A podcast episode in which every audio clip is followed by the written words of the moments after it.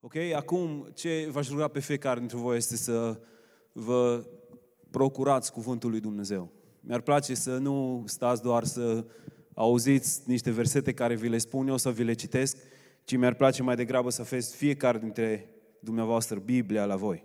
Nu știu cum să facem ca să avem o mai bună interacțiune unii cu alții.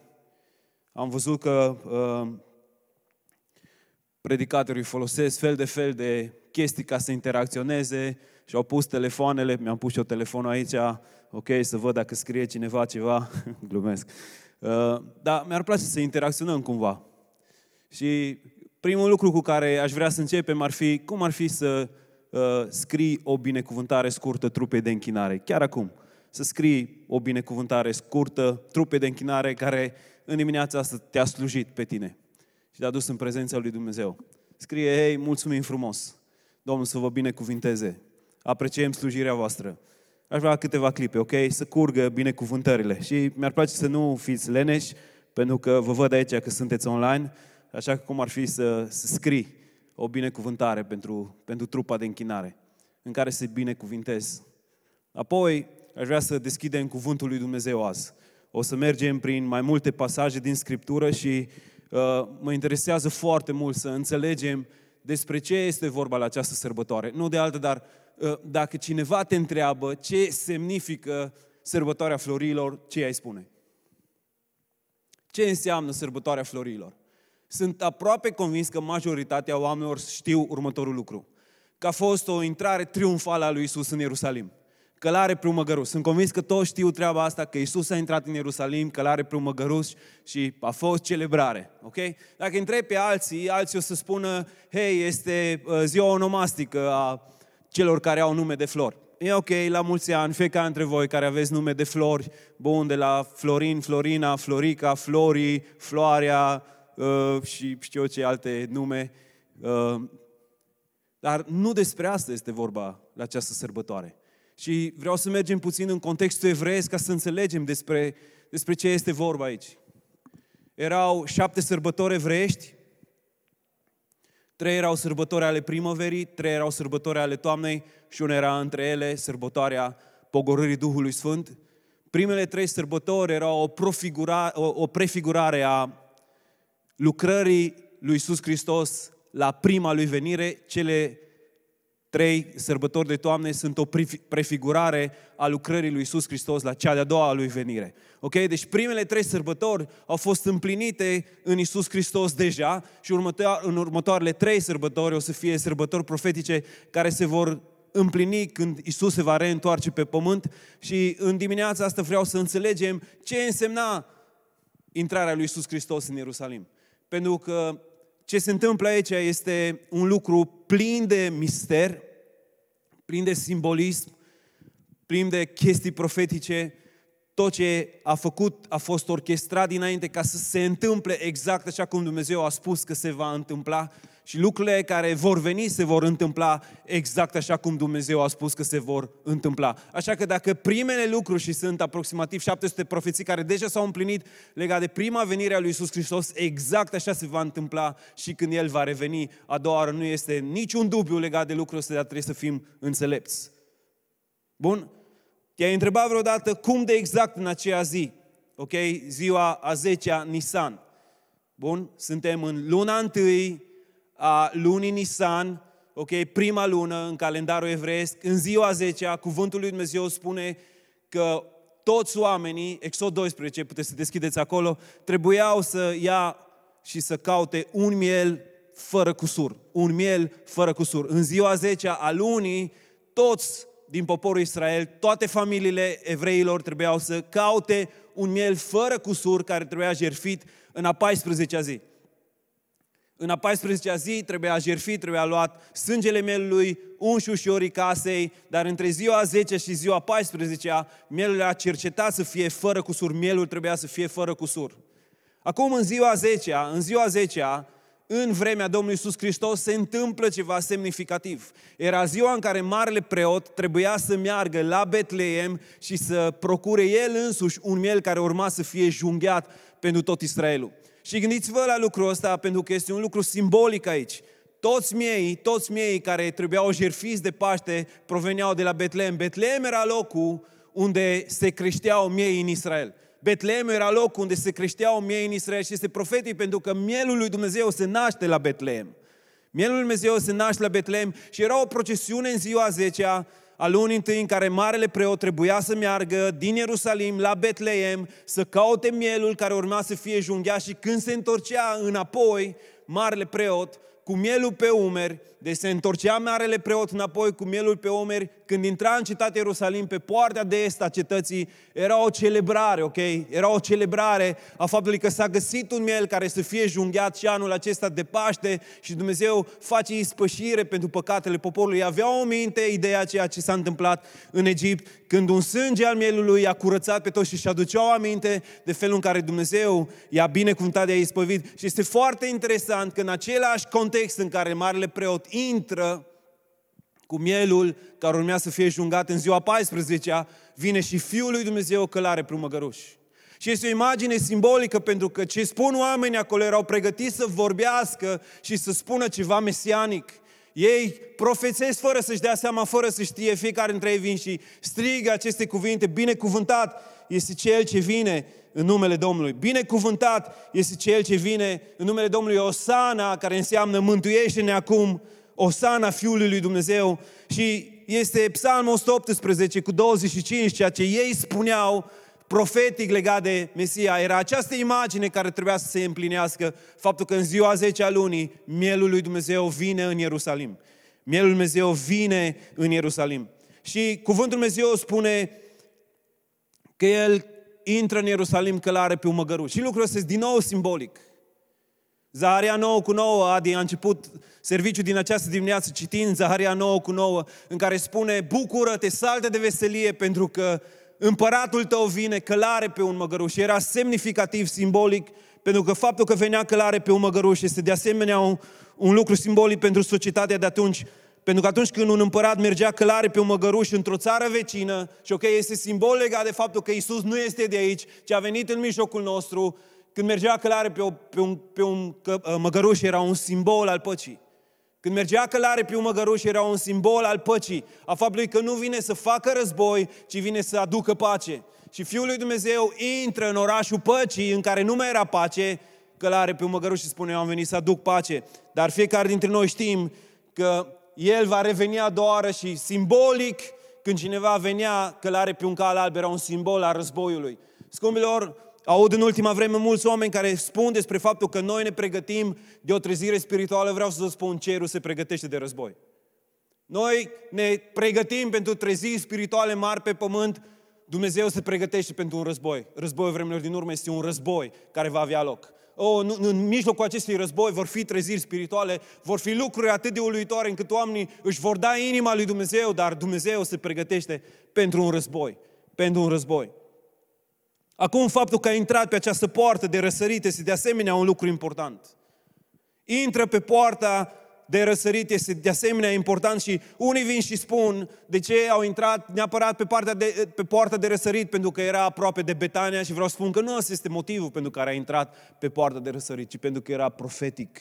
Era profetic. Dacă puteți să vă uitați cu mine în cuvântul lui Dumnezeu, ok, deschideți Biblia, fiecare dintre voi, ai Biblia deschisă. Deschide Biblia.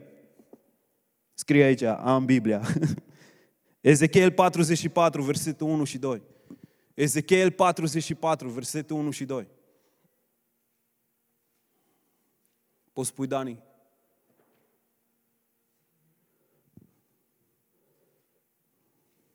Ok. Ezechiel 44, versetul 1 și versetul 2 spune, m-am dus înapoi la poarta exterioară a Sfântului Locaș care dea înspre răsărit, dar era închisă. Domnul mi-a zis, poarta aceasta va rămâne închisă și nu va mai fi deschisă, nimeni nu va intra pe ea, căci Domnul Dumnezeul lui Israel a intrat pe ea. De aceea va rămâne închisă. Slava vine de la răsărit. Și Fiul lui Dumnezeu intră pe această poartă de la răsărit și după aceea spune cuvântul Dumnezeu că acea poartă a fost sigilată, ca nimeni să nu mai intre pe ea până când va reveni El. El va intra în Ierusalim a doua oară când va reveni, când va reveni pe poartă de la răsărit. Dacă vă aduceți aminte, Psalmul 24 în care spune, porți ridicați-vă capetele, se referă la această poartă de la răsărit care se deschide din nou după mii de ani pentru că Dumnezeu a spus. Și este atât de în detaliu cuvântul Lui Dumnezeu, nu știu dacă știți cei care ați călătorit în, în Ierusalim, în Israel, puteți vedea clar lucrul ăsta, poarta de la răsărit este sigilată, este închisă și chiar în fața ei este un cimitir al musulmanilor. Și este o zonă în care lumea musulmană locuiește și este închisă, este sigilată, este oprită până când Fiul lui Dumnezeu va veni a doua oară să facă război. Atunci se va deschide din nou această poartă. Acum, ca să mergem mai departe, vă aduceți aminte, marele preot venea cu un miel pe umerii lui în Ierusalim, toți oamenii aclamau, mulțimea spunea, hei, s-a găsit mielul care urmează să fie jerfit și marele preot făcea ceva cu acest miel. După ce mielul de jertfă era selectat de către marele preot și era adus prin poarta de răsărit, acesta era legat la intrarea în templu, ca oamenii să-l poată vedea și examina. Mielul era legat la poarta templului, ok? Ca oamenii să poată vedea și examina. Trebuiau să se asigure că mielul era fără cusur, fără vreo meteagne și oamenii, populație, fiecare dintre ei puteau să facă acest lucru și acest lucru se întâmpla pentru patru zile. Patru zile oamenii veneau, se uitau la miel să vadă că este fără cusur, că știu eu, toate lucrurile sunt ok, că stau ochii bine în cap, ok, că nu este șchiop, că nu are o copită ruptă sau știu eu ce altceva și este din nou simbol legat de Fiul lui Dumnezeu, pentru că următoarele patru zile, din contextul în care, sau din uh, momentul în care Isus intră în Ierusalim, următoarele patru zile urmează un timp de cercetare a lui Isus legat de vinovăția lui, de curăția lui.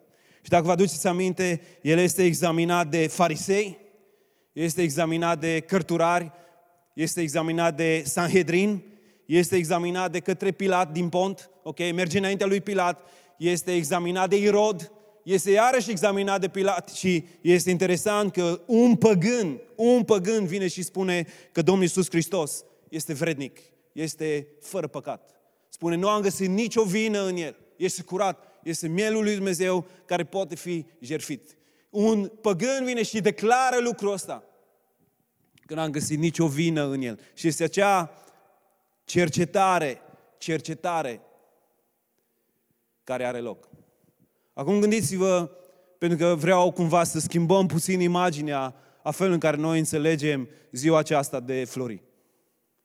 Mulți dintre noi punem accent pe ideea de sărbătoare. Scumpilor, nu este ideea de sărbătoare centrală în această sărbătoare, ci ideea centrală în această sărbătoare este faptul că Dumnezeu a venit să cerceteze pământul și pământul nu s-a lăsat cercetat. Asta este ideea principală.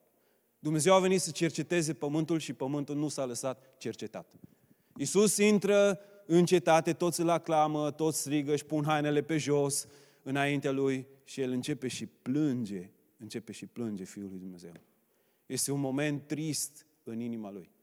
Iisus începe și plânge și spune, Ierusalime, Ierusalime, care ucizi pe proroci.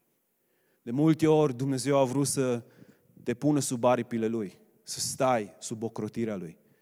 Ca o cloșcă care își strânge pui sub aripile ei. Dar spune, nu ai vrut.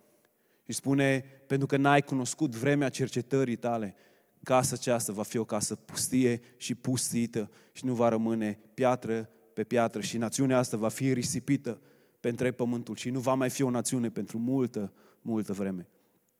Asta este semnificația acestei sărbători. Că Dumnezeu a venit cu cercetare și oamenii nu s-au lăsat cercetați. Și gândiți-vă unde suntem noi azi. Și sincer pot să mă uit la mine și vă pot spune inima mea. Zilele astea mi-am dat seama că m-am obișnuit cu COVID-19. M-am obișnuit cu un alt stil de viață. Ok? Noi suntem ființe care ne adaptăm așa de ușor. Și m-am adaptat la noul meu stil de viață, în care tot nu este Dumnezeu neapărat în centru.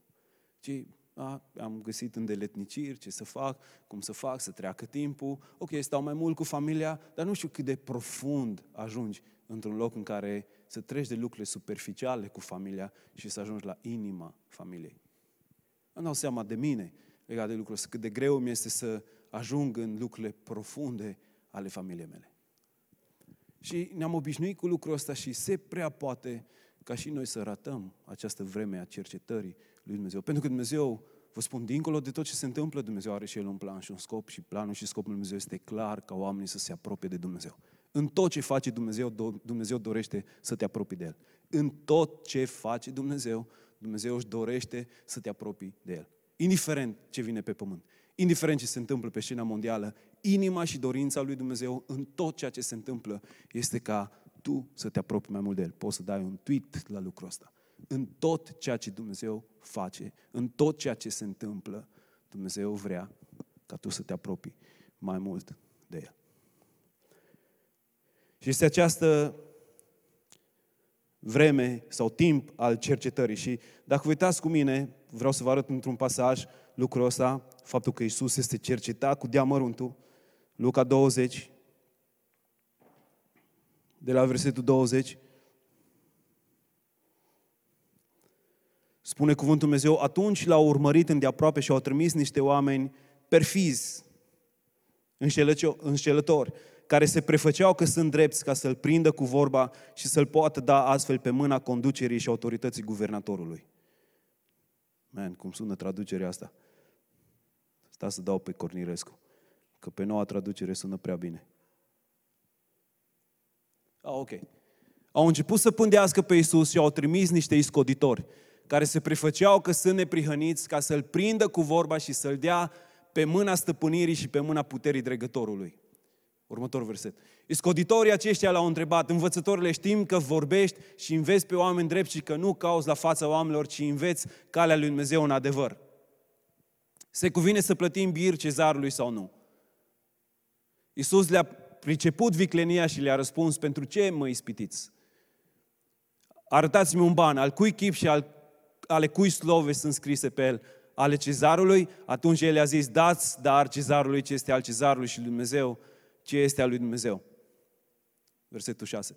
Nu l-au putut prinde cu vorba înaintea norodului, ci mirați de răspunsul lui au tăcut. Și asta a fost genul de lucruri care s-au întâmplat. Încercau să prindă pe Melul Dumnezeu să vadă dacă este curat, să cerceteze viața lui. Și Isus scoate în evidență înșelătoria din inimă.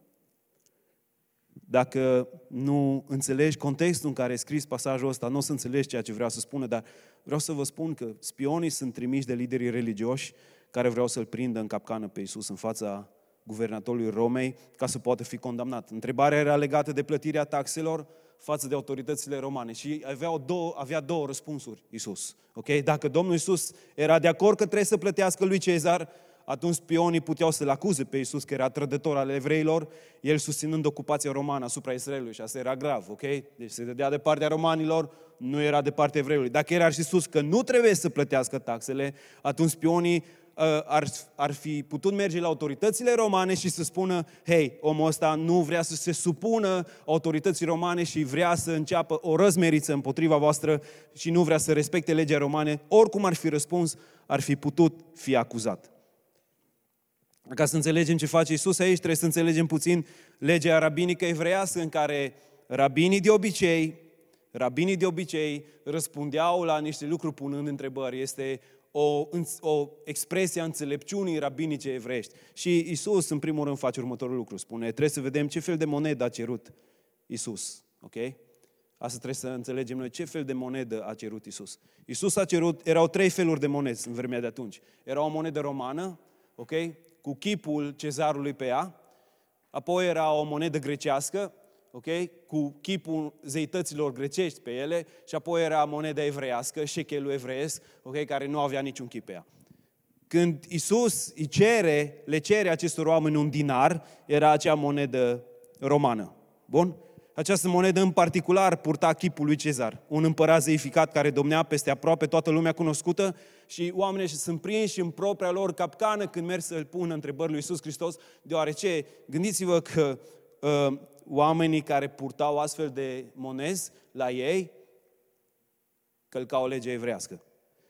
Deuteronom 4, versetul 15 și 16 spune să nu îți faci vreun chip cioplit, să te închini lui. Și când oamenii ăștia poartă uh, cu ei aceste monezi în care este un chip cioplit, pentru că Cezar era în mentalitatea lor zeu, ok? Trebuia să-i aduci închinare, trebuia să-i te închin lui, trebuia să uh, aduci jertfe înaintea lui. Când faci lucrul ăsta, ai încălcat legea egrească. Acest pasaj din Tora interzicea clar copilul Dumnezeu să-și facă imagine înaintea cărora să se închine.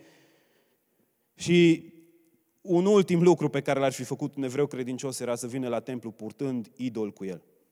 Și ca să înțelegeți cât de serioasă era treaba pentru poporul evreu atunci când romanii au intrat în uh, Ierusalim și au încercat să aducă în templu, uh, nu știu dacă ați văzut vreodată și armata nazistă avea acele uh, steaguri în care era chipul cezarului pe ele, când au încercat să le aducă lucrurile în locul sfânt a fost o răscoală și au murit foarte mulți evrei pentru că au venit împotriva lucrurilor ăsta evrei, erau foarte sensibili la genul ăsta de chestii în care să te închini idolilor care aveau chipuri umane pe ei.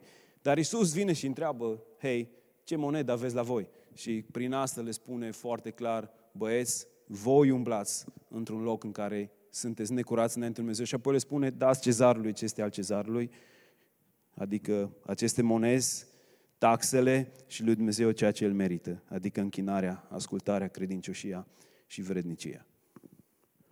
Acum, ceea ce este important pentru noi să înțelegem legat de această sărbătoare, e că această sărbătoare este o sărbătoare a cercetării și a curățirii. Toți evrei între ziua 10 și ziua 14 trebuiau să facă un lucru semnificativ lor în Exod 12, unde se vorbește despre cele trei sărbători ale primăverii, sărbătoarea zimilor, sărbătoarea Pesah a Paștelui și sărbătoarea Bicurim, sau a primelor roade, la sărbătoarea zimilor toți trebuiau să facă un lucru fără de care erau condamnați la moarte. E un lucru ciudat, dar asta li se cerea de către Dumnezeu însuși. Dumnezeu le spune în Exod 12 și în Exod 13 să faceți curat în casele voastre, să nu aplicați sângele mielului decât în ziua 14-a, pentru că sângele mielului nu poate fi aplicat peste ceva necurat, de aceea să faceți curat în casele voastre. Gândiți-vă la simbolul acestui lucru.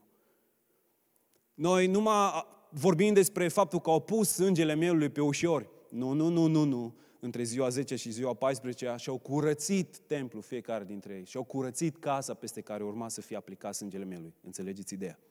În ziua 10 până în ziua 14 toți trebuiau să-și facă curățenie de plină în casele lor și cuvântul Lui Dumnezeu spune că cine nu făcea acest lucru era ucis în mijlocul poporului evreu. Acum vreau să mă auziți bine. Nu poți să aplici sângele mielului peste ceva necurat. Asta este ideea. Nu poți să aplici sângele mielului peste ceva necurat. Sângele meu făcea ispășire acolo unde era curăție. Și ei vin și spun în acest loc, patru zile trebuie să stai și să-ți curățești casa. Să o sfințești, ca să poți să te apropii de sărbători. Să știți că aluatul dospit în Scripturi peste tot este simbolul păcatului un simbol al păcatului. De aceea, înainte de această sărbătoare, fiecare dintre ei trebuia să se curățească și să se sfințească, să se pregătească ca să poată întâmpina aceste sărbători. Sărbătoarea aceasta trebuia pregătită în sfințenie, cu inima curată. Și vreau să vă spun un lucru care este și dezamăgitor și trist. Biserica neoprotestantă este biserica care se pregătește cel mai puțin pentru această sărbătoare din punct de vedere spiritual. Chiar și cei din Biserica Ortodoxă și din Biserica Catolică fac un, câteva lucruri. Postesc înainte de această sărbătoare. Merg și își mărturisesc păcatele. Vedeți, au prins ideea, să știți că ideea asta vine din Scripturi, nu este de la Biserica Catolică sau Ortodoxă, ci este din Scripturi. Și cum ar fi ca și noi, ca și biserică, să începem să instituim lucrul ăsta. Să începem să ne curățim, să ne sfințim inimile, ca să putem să stăm curați înaintea Lui, în ziua 14 Asta este ceea ce făceau ei. Toți evrei făceau acest lucru în contextul familiei, împreună cu copiilor și la cina Domnului, când noi luăm azimi ca să mâncăm înaintea lui Dumnezeu, este simbolul faptului că nu există păcat în noi din pricina curățirii prin sângele mielului. De asta luăm cu azim. Pentru că este o idee, este un simbol a faptului că am fost curățiți prin sângele meu. Acum, sângele mielului ne curățește pe noi. Ne curățește pe noi. Dar ce vreau să spun este că protecția vine în contextul în care noi suntem sfințiți, curățiți, curați înaintea Lui. Și la această sărbătoare toți trebuiau să-și curățească casele. Da, ieri, după multe zile, multe, multe zile, am văzut pe cineva din biserica noastră. Ne-am întâlnit, a fost un, un, un, un timp super, ei, dar mi-a zis un lucru care mi-a rămas în minte. Mi-a zis, hei, soțul meu a rămas acasă toată săptămâna, soțul ei fiind doctor, ok, nu zic mai multe, că vă prindeți despre cine e vorba. A zis, soțul meu a rămas acasă toată săptămâna și toată săptămâna am făcut curățenie peste tot. Am făcut curățenie peste tot, am făcut curățenie în pod, am făcut curățenie în curte, am făcut curățenie după curățenie, curățenie și curățenie și au zis, am găsit așa de multe lucruri, cutii, dacă ai fi văzut ce, ce a fost acolo, a trebuit să plătim în plus pe cei care, de la salubritate, a trebuit să plătim în plus ca să ia tot ceea ce a fost acolo și toată săptămâna am făcut o curățire a casei noastre. Interesant. Toată săptămâna ar trebui să facem acum o curățire a inimii noastre. Înțelegeți ideea? Știți, zice, la fel ca în lumea fizică, nu știu cum e la voi, dar vă spun cum este la mine. Sunt lucruri care le neglijez pur și simplu în viața mea spirituală. Vezi, lucrurile astea de care nu avem nevoie, care sunt prin casele noastre, care ar trebui aruncate, care ar trebui scoase afară, ele deja ne-am obișnuit cu ele, fac cumva parte din viața noastră. Sunt acolo, am cutia aia, aia, altă, și ele fac parte, nu, nu mă deranjează cu nimic, le las acolo, scumpilor. Toți evrei trebuiau să facă curat pe deplin pentru ziua aceea. Era un simbol a curățirii inimilor. Uitați-vă cu mine ce spune în Ioan 11 cu 40 și 11 cu 55. Două pasaje vreau să vă mai pun înainte. Ioan 11 cu 55. Care era scopul acestei sărbători?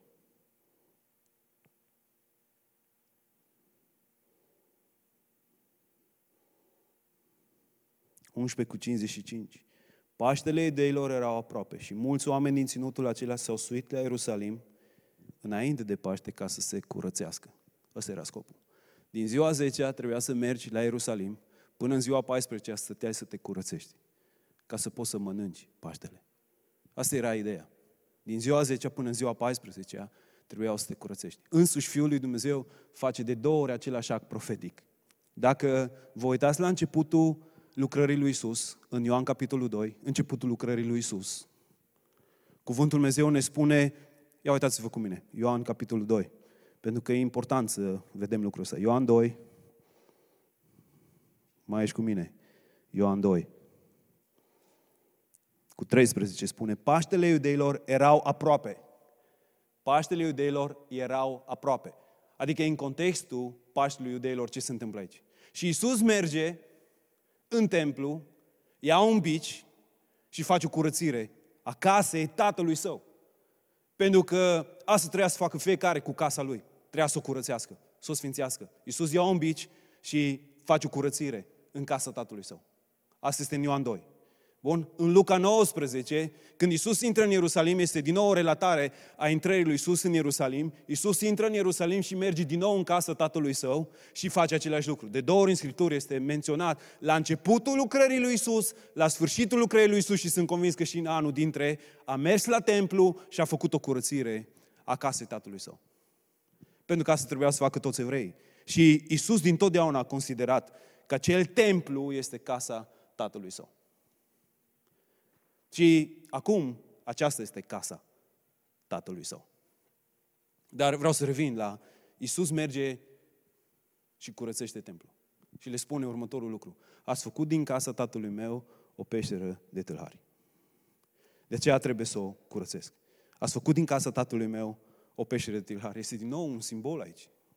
Vedeți, erau o mulțime de tâlhari care tâlhăreau pe drumul dintre Ierihon și Ierusalim, din pricina faptului că Ierihonul era un, un loc unde era un nod de legătură între marile rute internaționale. Și circulau multe caravane și mulți oameni și acolo erau mulți hoți care încercau să fure lucruri. Și hoții, imediat după ce prădau, se ascundeau repede în peșteri și stăteau acolo câteva zile până trecea febra acelor lucruri și după aceea veneau înapoi și iarăși tâlhăreau. Și asta este imaginea la ce spune că au făcut oamenii din casa tatălui său. Și se referă în special la preoți, care făceau următorul lucru.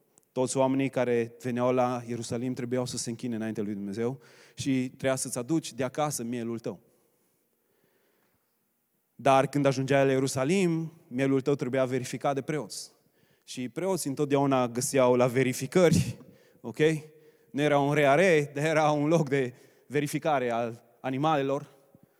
Totdeauna găseau metehne la animale și nu puteai să-ți aduci animalul tău de jertfă. Și preoții spuneau, hei, am o veste bună pentru tine, vestea bună este că sunt animale la templu pe care tu poți să le cumperi. Sunt miei veniți de la Betlehem, ok, cu ștanța de la templu și tu poți să cumperi de aici. Și întotdeauna când mergeai să cumperi un miel, mielul era special, ok? Nu era miel cu ochi albaștri, dar era miel special, care trebuia să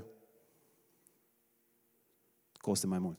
Și acolo îți vine și spune, este specificat că schimbătorii de bani. Schimbătorii de bani erau cei care trebuiau să facă schimb, erau preoți. Cei care trebuiau să facă schimburi, schimbul între banii pe care tu îi aveai și banii templului, pentru că banul templului era din aur curat și trebuia să-ți plătești taxele. Orice bărbat peste 20, de, peste 20 de ani trebuia să plătească o taxă la templu și atunci tu veneai cu banii tăi, care nu erau bani sfinți, curați, acolo nu puteai să umbli numai cu bani sfinți și cu bani curați și pentru că cu bani curați tu nu ai cum să umbli, trebuia să schimbi banii tăi la schimbătorii de bani și iarăși întotdeauna era rata mult prea ridicată de sărbători când trebuia să duci tu taxa la templu și iarăși făceau afaceri pe seama ta. Și mergea omul simplu de acasă să se închine Domnului la Ierusalim și trebuia să scoată o grămadă de bani să plătească pentru miel și trebuia să scoată o grămadă de bani să plătească pentru taxe și din casa tatălui oamenii aceștia au făcut o peșteră de tâlhari. Și scumpilor, și noi putem să facem din casa aceasta o peșteră de tâlhari. Pentru că trupul nostru trebuie să fie templul Duhului Sfânt acum. Știți ce înseamnă să faci din casa aceasta o peșteră de tâlhari? Înseamnă să trăiești în necurăție în casa ta, la untrică, care este a Domnului. De asta chemarea pentru fiecare dintre noi și asta este rugăciunea mea și strigătul meu înaintea Domnului pentru mine și pentru Biserica Lumina. Frați și surori, este un timp, patru zile până joi seara, să punem deoparte să ne curățim. Să punem deoparte să ne sfințim. Să luăm fiecare colțișor al vieții noastre și să facem curat acolo. Sunt lucruri care noi le-am îngăduit, care ne-am lăsat să fie parte din viața noastră, care nu sunt ok. Dacă gura ta vorbește minciuni, lucrul ăsta nu e ok. Dacă gura ta bârfește, lucrul ăsta nu este ok. Dacă gura ta vorbește de rău, lucrul ăsta nu este ok. Și asta este doar gura ta. Dacă mintea ta, dacă mintea ta gândește gânduri negre, gânduri de judecată, gânduri ipocrite, gânduri fățarnice, nu este ok. Nu este ok. Cu lucrurile astea nu trebuie să trăiești, lucrurile astea trebuie să le scoți afară, trebuie să le curățești. Dacă mâinile tale fac lucruri care nu sunt ok, care sunt necurate înaintea lui Dumnezeu, lucrul ăsta nu este ok. Lucrul ăsta nu este ok. Dacă faci fapte care nu sunt ok înaintea lui Dumnezeu, lucrul ăsta nu este ok. Eu vă spun ca unul care am mare nevoie de harul și de mila lui Dumnezeu. Este o vreme dificilă pentru noi. Nu știu cum e pentru voi, dar e dificilă pentru mine. Cred că ieri am avut parte de un breakdown. Sincer, sunt foarte deschis cu voi să vă spun lucrul ăsta. Am nevoie să mă schimb, să mă pocăiesc. Vezi, în vremurile astea în care nu faci aproape nimic, pur și simplu ceva se întâmplă în ființa ta lăuntrică fără să-ți dai seama. Și uh, uh, ieri a fost Anabela plecată de acasă mai, mai mult timp și când a venit acasă a avut atitudini nasoale. Și, sincer, chiar am ieșit din normalitatea mea. Am ieșit din normalitatea mea. Și am certat-o așa puternic. Nu am dat în ea, dar am certat-o puternic. Și, sincer, după aceea a venit la mine, a venit la mine și am simțit, am simțit cumva inima tatălui meu legat de mine. A știut că a greșit, dar s-a pus pe, pe cap, pe pieptul meu și așa a dormit aseară și sincer a dormit în timp ce amândoi plângeam. Și eu am plâns și ea a plâns. Și am plâns din pricina faptului că mi-am dat seama că am o inimă rea. În contextul ce se întâmplă, am o inimă rea. Nu știu să reacționez. Din cauza presiunii, din cauza COVID, din cauza la nu, nu, din cauza la orice lucru. Eu trebuie să fiu schimbat. Trebuie să am altfel de inimă. Altfel de inimă. Dumnezeu vrea o altfel de inimă pentru mine, Dumnezeu vrea o altfel de inimă pentru fiecare dintre noi. Vreau să știți că noi putem să tolerăm lucrurile astea la nesfârșit în viețile noastre, să spunem, a, așa sunt eu, face parte din viața mea. Nu, mânia nu trebuie să facă parte din viața ta. Mânia nu trebuie să facă parte din viața ta. Când te mânii, este un păcat. Când bagiocoriști, este un păcat. Când inima ta este așa numai să faci zeflemea și bajocuri la adresa altor oameni, să știi, trăiești în păcat. Nu ești mai cool, nu ești mai, mai, mai șmecher, nu, nu. Chiar în ochii Lui Dumnezeu și înaintea cerului, chiar umbli în păcat. Și ai nevoie să te curățești. Și avem nevoie să ne curățim de multe lucruri și un timp în care mi-ar place să înțelegem vremea cercetării lui Dumnezeu. Și astea patru zile să fie zile în care ne sfințim, ne curățim. Zile în care renunțăm la idolii noștri. Nici măcar n-am menționat despre lucrul ăsta, despre lucrurile care ne preocupă timpul în zilele astea. Vedeți, avem o grămadă de mult de, de timp liber pe care îl consumăm cumva fiecare dintre noi. Cum îl consumi tu? Cum îl consumi tu? Cum îl consumi tu?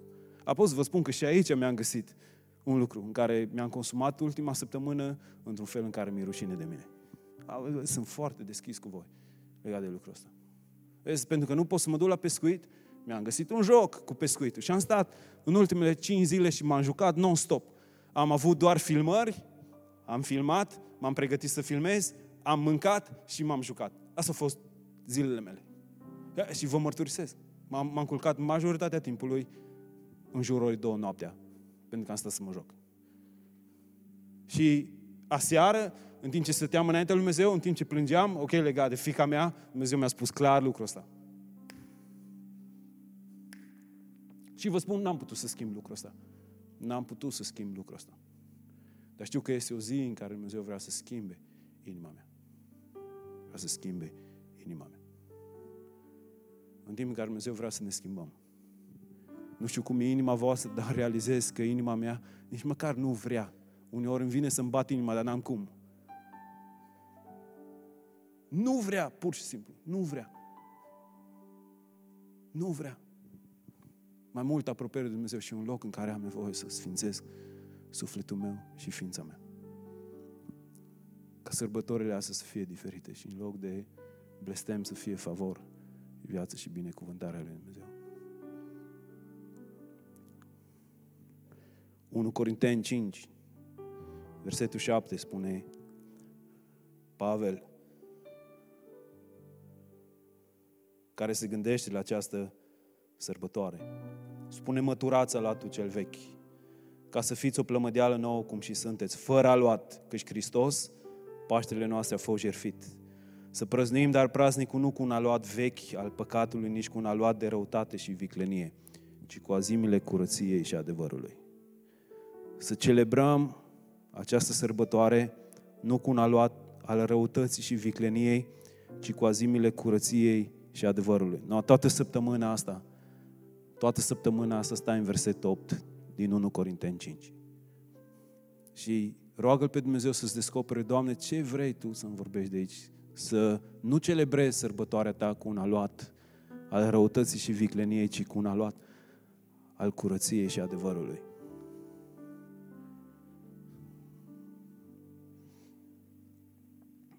În afară de demoni,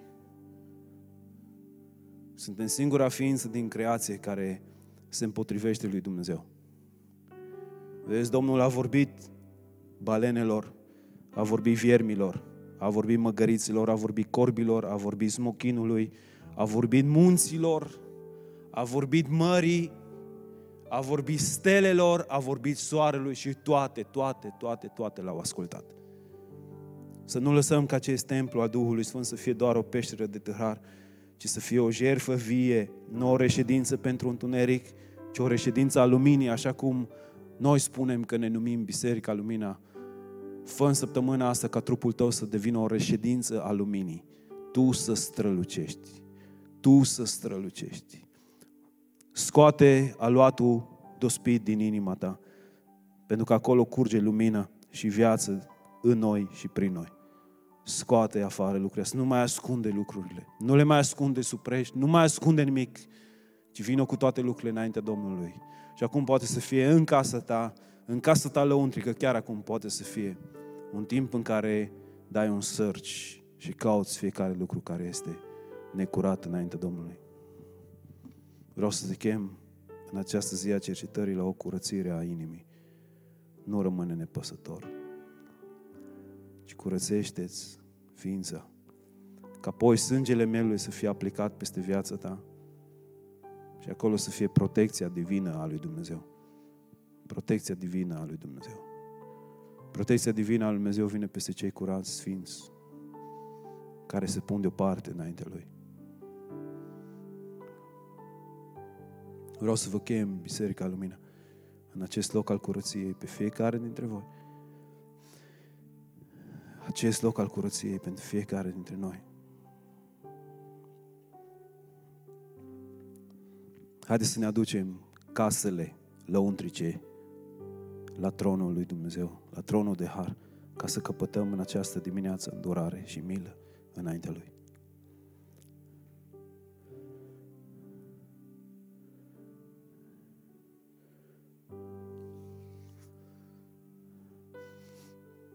Pregătește inima, Doamne, să fie un templu sfânt, curat, ca Tu să mă poți umple. Nu vreau ca această casă, lăuntrica mea, să fie o peștere de tâlhari, în care o zi pe săptămână vin să mă ascund sub harul Tău și apoi să trăiesc în întuneric și fă să fie o casă curată și sfântă pentru tine, în care lumina să locuiască, în care lumina să strălucească. Fă din mine ceea ce tu îți dorești să faci, Aba. Fă din mine ceea ce tu vrei să faci. Aba, vreau să-mi cer iertare înaintea ta pentru lipsă de înțelepciune, lipsă de înțelepciune, Aba. Lipsă de înțelepciune, Aba, din viața mea, în ultimele zile, Aba. Iartă-mă. Iartă-mă pentru lipsa de veghere în ultimele zile. Și fă ca acea cercetare divină să vină peste mine și peste sufletul meu și să aducă transformare pe care Tu o vrei. Fă să nu fie găsit niciun loc al răutății și al vicleniei în sufletul meu. Fă să nu fie găsit nimic care să te dezonoreze pe tine, niciun fel de a lua dospit în inima mea. De la o parte, orice necurăție din trupul meu, din sufletul meu, din Duhul meu, Doamne, Dumnezeul meu și mă rog același lucru pentru întreaga biserică, lumina, când ne vom înfățișa joi înaintea Ta, Doamne. Mă rog ca acea înfățișare înaintea tronului Tău să fie o înfățișare a curățirii și sfințirii sufletului, trupului și Duhului nostru. Mă rog pentru aceste zile să fie zile în care poporul Tău din această biserică se aprope cu sfințenie față de Tine. Doamne, fă să ne cuprindă teama de Tine, frica de Dumnezeu în aceste zile, Doamne. Fă să ne prindă frica de Dumnezeu. Fă să nu umblăm în beția acestei lumi, Doamne. Fă să nu umblăm în beția acestei lumi și nici în înșelăciunea unui spirit religios. Fă să înțelegem vremurile fă să înțelegem ce se întâmplă în atmosfera spirituală, fă să înțelegem pregătirea de război care are loc. Fă să ne echipăm pentru ceea ce urmează. Fă să nu fim găsiți ușori, fără greutate înaintea ochilor tăi. Mă rog pentru biserica aceasta care tu m-ai așezat pentru vremea asta, fă să fie o biserică care te iubește pe tine cu adevărat, care se sfințește înainte ta, care se curățește înainte ta, care trăiește diferit. Mă rog pentru generația tânără, mă rog pentru copiii din biserică, pentru adolescenți, pentru familiile bisericii, pentru seniorii bisericii, fă să fim curați și sfinți. Fă să sărbătorim această sărbătoare cu azimile curăției și adevărului. Și orice aluat al vicleniei și al înșelăciunii să nu fie în noi. Orice necurăție, Doamne, de la o parte, prin sângele mielului prin sângele mielului, prin sângele mielului.